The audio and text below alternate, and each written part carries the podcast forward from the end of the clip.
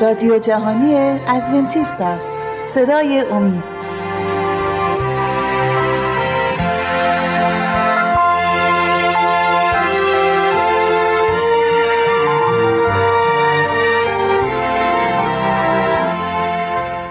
با سلام به همه آنهایی که برنامه ما رو تماشا می‌کنن. من شهباز هستم. امروز برنامه ما مربوط میشه به اتحاد در بدن مسیح. ما داریم 28 باورهای بنیادی کلیسای ادونتیست های روز هفتم رو با هم می‌خونیم. این باور چهاردهم از 28 باورها می باشد مربوط به اتحاد در بدن مسیح. در برنامه پیش درباره کلیسای مسیح و باقی ماندگان صحبت کردیم.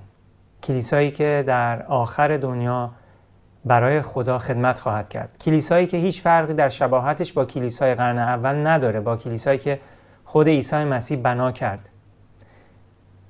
این اتحاد در بدن مسیح خیلی مهمه برای ما اونهایی که در کلیسای مسیح با همدیگه اونو خدمت می‌کنیم.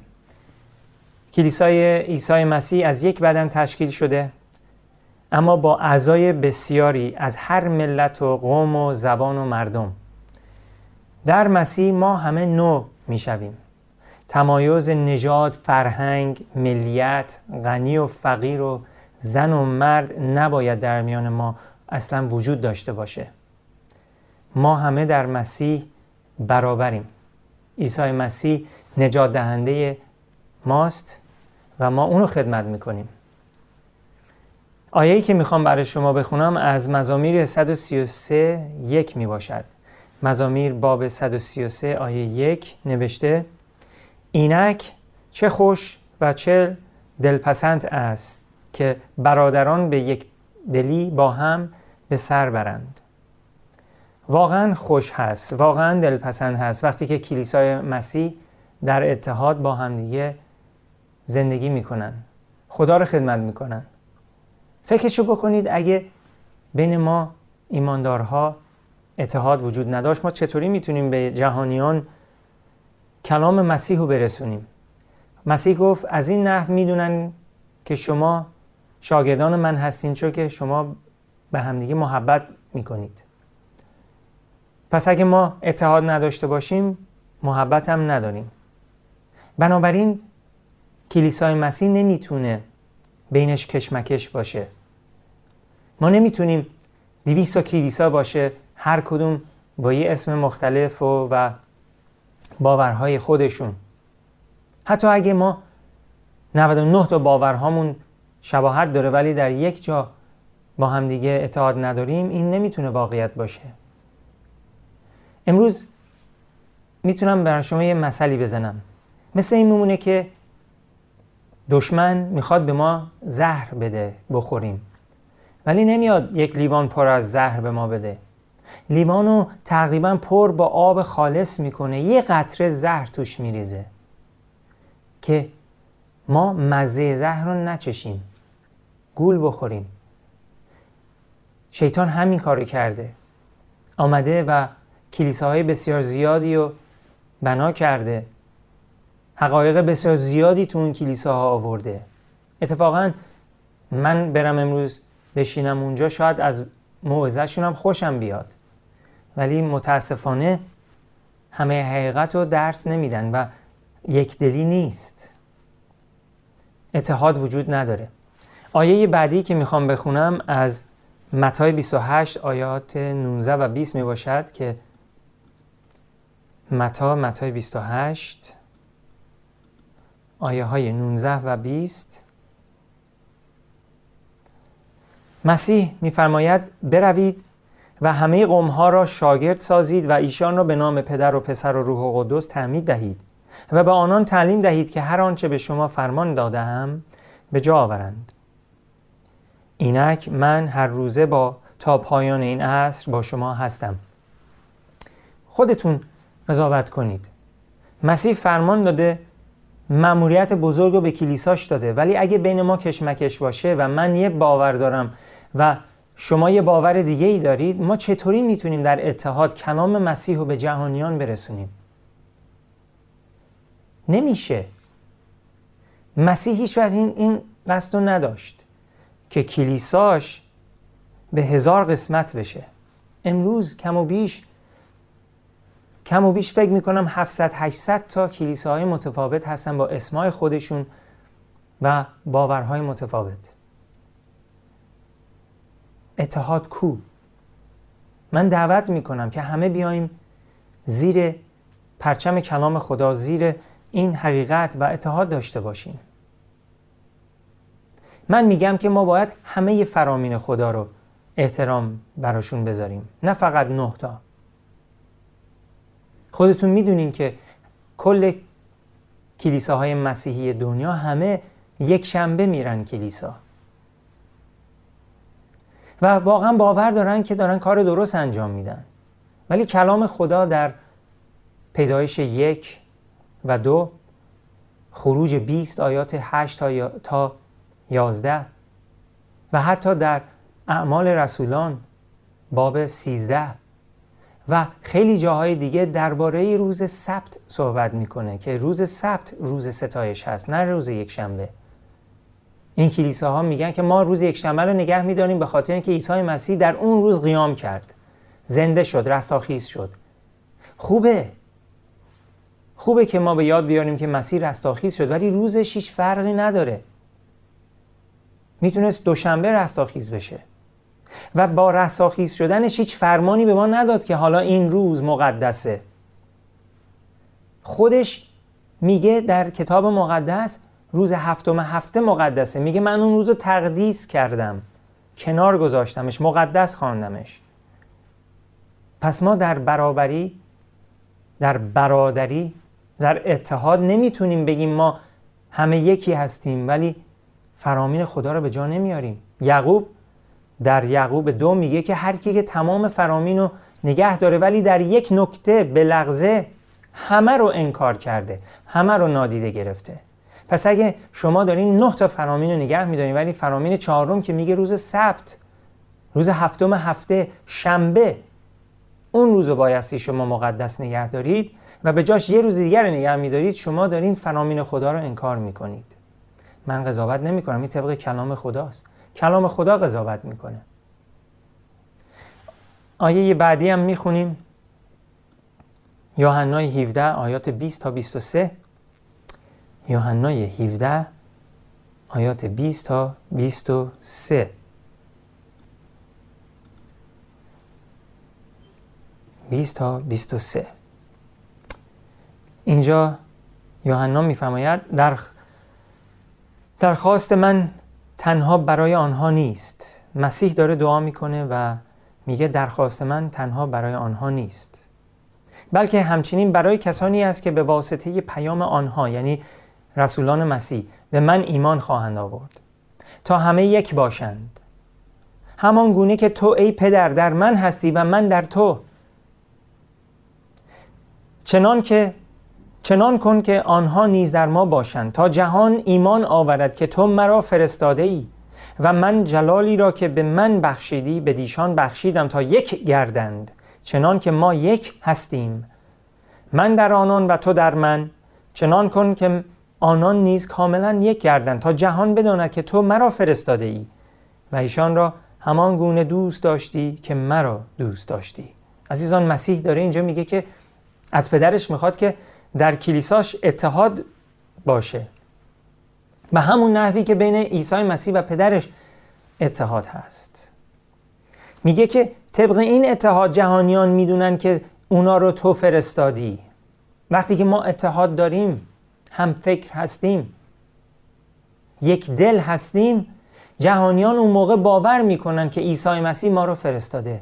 ولی اگه بین ما کشمکش باشه هیچ کس ما رو باور نمی‌کنه.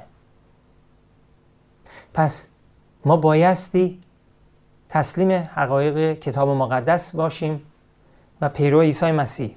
و اگه مطمئن نیستید زانو بزنید دعا کنید. کسی که صداقانه دعا می‌کنه و برای حقیقت دعا می‌کنه خداوند هیچ وقت شما رو تنها نمی‌ذاره. جواب دعاتون رو خواهد داد. آیه بعدی که می‌خونم اعمال رسولان می‌باشد. اعمال رسولان باب 17 آیات 26 و 27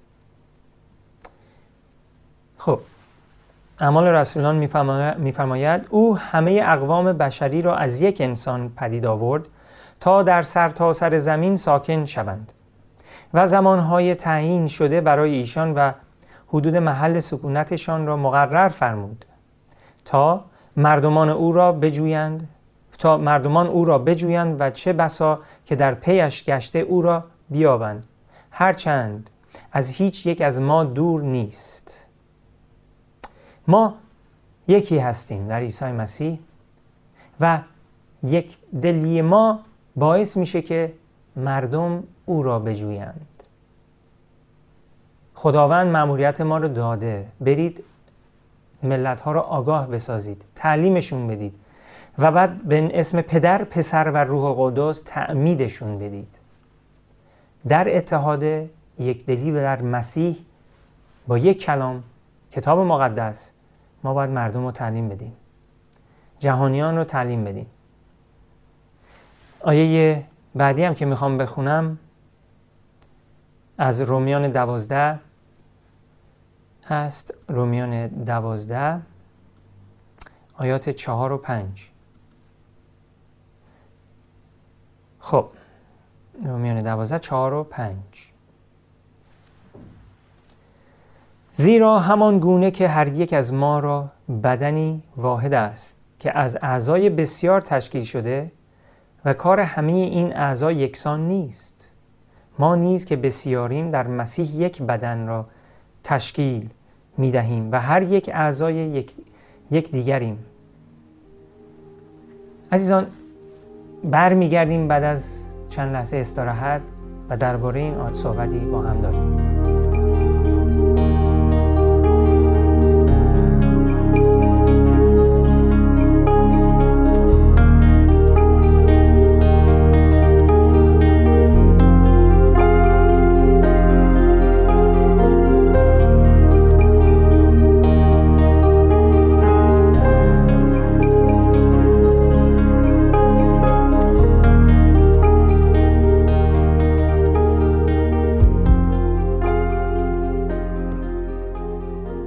خب عزیزان قبل از اینکه استراحتی داشته باشیم داشتیم از رومیان میخوندیم. رومیان دوازده آیه های آیات چهار و پنج. دوباره آیه ها رو براتون می‌خونم.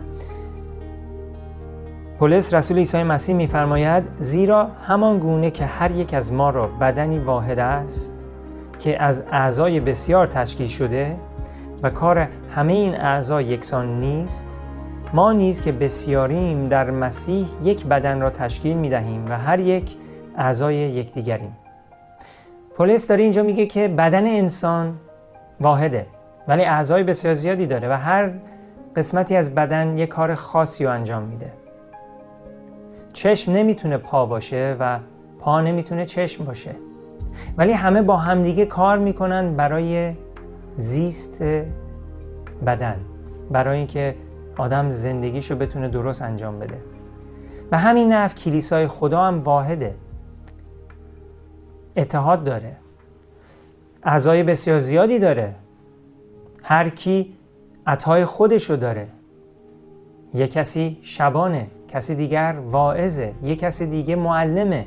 ولی همه ماها با هم دیگه بدن مسیح رو تشکیل میدیم. و بین اعضای کلیسا کشمش، کشمکش نیست. نمی‌تونه باشه. اگرم هست مشکل با عیسی مسیح نیست. مشکل با آنهایی هستش که باعث کشمکش شدند تسلیم عیسی مسیح نیستند خودشونو هنوز دوست دارند و برای مسیح هیچ فداکاری نکردند. امروز ما هم بایستی در این اتحاد باشیم. ما هم باید در یک بدن در بدن عیسی مسیح با همدیگه یک دل باشیم. کتاب مقدس خیلی چیزا داره درباره این موضوع. بریم به اول قرنتیان دوازده. اول قرنتیان. باب دوازده. آیه های دوازده سیزده و چارده رو من برای شما ارائه می‌کنم. نوشته زیرا بدن هر چند یکی است از اعضای بسیار تشکیل شده. و همه اعضای بدن اگر چه بسیارن اما یک بدن را تشکیل می دهند پالیس داره دوباره تکرار می‌کنه همون فکر قبلی رو. در مورد مسیح نیز چنین است. زیرا همه ما چه یهود و چه یونانی چه غلام و چه آزاد در یک روح تعمید یافتیم تا یک بدن را تشکیل دهیم و همه ما از یک روح نوشانیده شدیم. زیرا بدن بدن نه از یک عضو بلکه از اعضای بسیار تشکیل شده است. خب پس عیسی مسیح بدنش ایماندارها هستن. حالا هر نقطه دنیا می‌خواد باشه. ولی ما یک کلیسا هستیم. یک باور یک تعمید یک امید یک ایمان یک کلیسا. و کلیسا با این اتحاد خدا رو خدمت می‌کنه و موفق خواهد بود. تا روزی که محبت خدا در ما جاری باشه ما در اتحاد عیسی مسیح او را خدمت خواهیم کرد. و اگر این اتحاد وجود نداشته باشه این نشانی هستش که محبت عیسی مسیح در قلب های ما جاری نیست. اینو خوب دربارهش فکر کنید عزیزان. من فقط یک مثل زدم درباره روز سبت. چیزهای دیگه هست در کتاب مقدس که به ما گفته شده آموزش های بسیار زیادی هست. که بین کلیساهای دور دنیا رو همین نکته ها جنگ و جدال هست. من نمی‌خوام از شما که شما وارد این جنگ ها بشید. من از شما می‌خوام دعوتتون می‌کنم که دعا کنید و از خدا بخواهید. اگه من شهباز دارم اشتباه میگم خدا بهتون نشون خواهد داد. ولی اگه اون چیزی که من میگم از کتاب هست چرا پس گوش نمی‌دید؟ تسلیمش بشید و مسیح رو اطاعت کنید. من به عنوان خادم عیسی مسیح چون که وقتی که مسیحی شدم و تعمید گرفتم قسم خوردم که اونو خدمت می‌کنم. تا روز آخر زندگی می‌خوام در حقیقتش قدم بزنم. با مطالعه کلام مقدس و با بودن در کلیسای مسیح در اون اتحاد و محبت عیسی مسیح با کسان دیگه ای که مسیح و دوستش دارن. اگه ما مسیح و دوست داریم خودش گفت در یوحنای 14 به ما میگه که اگه مرا دوست دارید فرامین منو اطاعت کنید. اگه دوستش دارید همه فرامینش رو اطاعت کنید. ده فرمان رو اطاعت کنید عزیزان. نه فقط هفتاش یا هشتاش یا نهتاش همشو می‌پرسید فرامین کجای کتاب نوشته شده؟ برید به کتاب خروج بنویسید. خروج 20 رو بخونید. 17 تا آیه اولش رو بخونید. از آیه یک تا آیه 17 اونجا ده فرمان بهشون اشاره شده. خیلی کامل. ما با نگه داشتن ده فرمان خودمون رو نجات نمیدیم. ما نجات رو کسب کردیم و قدرت روح قدس رو کسب کردیم تا بتونیم ده فرمان رو نگه داریم. نه به خاطر که می‌خوایم خودمون رو نجات بدیم بلکه به خاطر اینکه مسیح ما رو نجات داده. مدیونش هستیم کدوم از شما عزیزان امروز اگه مدیون یک کسی هستید هیچ وقت فراموشش می‌کنید؟ واقعا مدیون کسی باشید صد درصد میرید پیششون صدها بار سپاسگزاری می‌کنید و هر کاری که از دستتون برمیاد برای اون شخص انجام می‌دید. برای خدا چی؟ خدا که اینقدر ما رو دوست داشت و مسیح جان خودش رو برای ما داد ما هم مدیون اون هستیم و بیایم اگه دوستش داریم فرامینش رو نگه داریم آیه بعدی هم که می‌خونم از دوم قرنتیان هست. دوم قرنتیان پنج آیات 16 و 17 میفرماید بنابراین از این پس درباره هیچ کس با معیارهای بشری قضاوت نمی کنیم و هرچند پیشتر درباره مسیح این گونه قضاوت می کردیم اکنون دیگر چنین نیست. پس اگر کسی در مسیح باشد خلقتی تازه است. چیزهای کهنه درگذشت. هان همه چیز تازه شده است. این خودش نشانی این هستش که ما داریم در حقیقت قدم می‌زنیم. و فراموش نکنید حقیقت این نیستش که ما در یه آن تمام کل حقیقت رو به دست میاریم. حقیقت یه چیزی که به مرور زمان برای ما واضحتر و بازتر میشه. هرچی بیشتر کتاب رو مطالعه می‌کنیم روح القدس بیشتر حقیقت رو به ما نشون میده. و تنها موردی که می‌تونید شما بدونین آیا در حقیقت هستید شما بایستی کتاب رو با کتاب مقایسه بکنید. این نیستش که من یه آیه می‌خونم و طبق بر روی اون یه آیه میرم مثلا برای خودم یه کلیسایی بنا می‌کنم. من باید آیه رو که می‌خونم با آیات دیگه مقایسه کنم ببینم اون فکری که من دارم با بقیه کتاب جور در میاد. آیه با آیه. کتاب مقدس میگه دو یا سه شاهد اون موقع تکمیل میشه. شما اقلا بایستی دو تا شاهد داشته باشید یا سه تا توی کتاب مقدس. پس ما نمی‌تونیم روی یه آیه فقط قضاوت کنیم و بگیم که تکمیل شد. آیات زیادی باید در بیاریم بریم بگردیم و پیدا بکنیم. به این نفع یه کسی کتاب مقدس رو مطالعه می‌کنه. آیه بعدی هم هستش توی قلاتیان سه. قلاتیان سه. آیه های 27 28 و 29 میفرماید چرا که همگی شما که در مسیح تعمید یافتید مسیح را در بر کردید؟ دیگر نه یهودی معنی دارد نه یونانی نه غلام نه آزاد نه مرد نه زن زیرا شما همگی در مسیح عیسی یکی هستید. و حال اگر شما از آن مسیح هستید پس نسل ابراهیمید. و بنا بر وعده وارثان نیز هستید.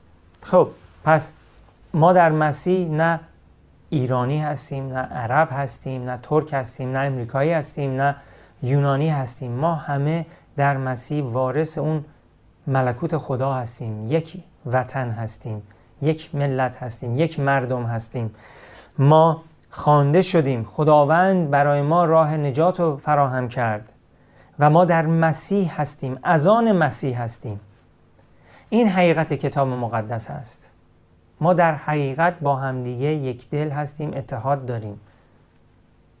مطمئن باشید این اتحاد در کلام فقط اثبات میشه. در کلام خدا.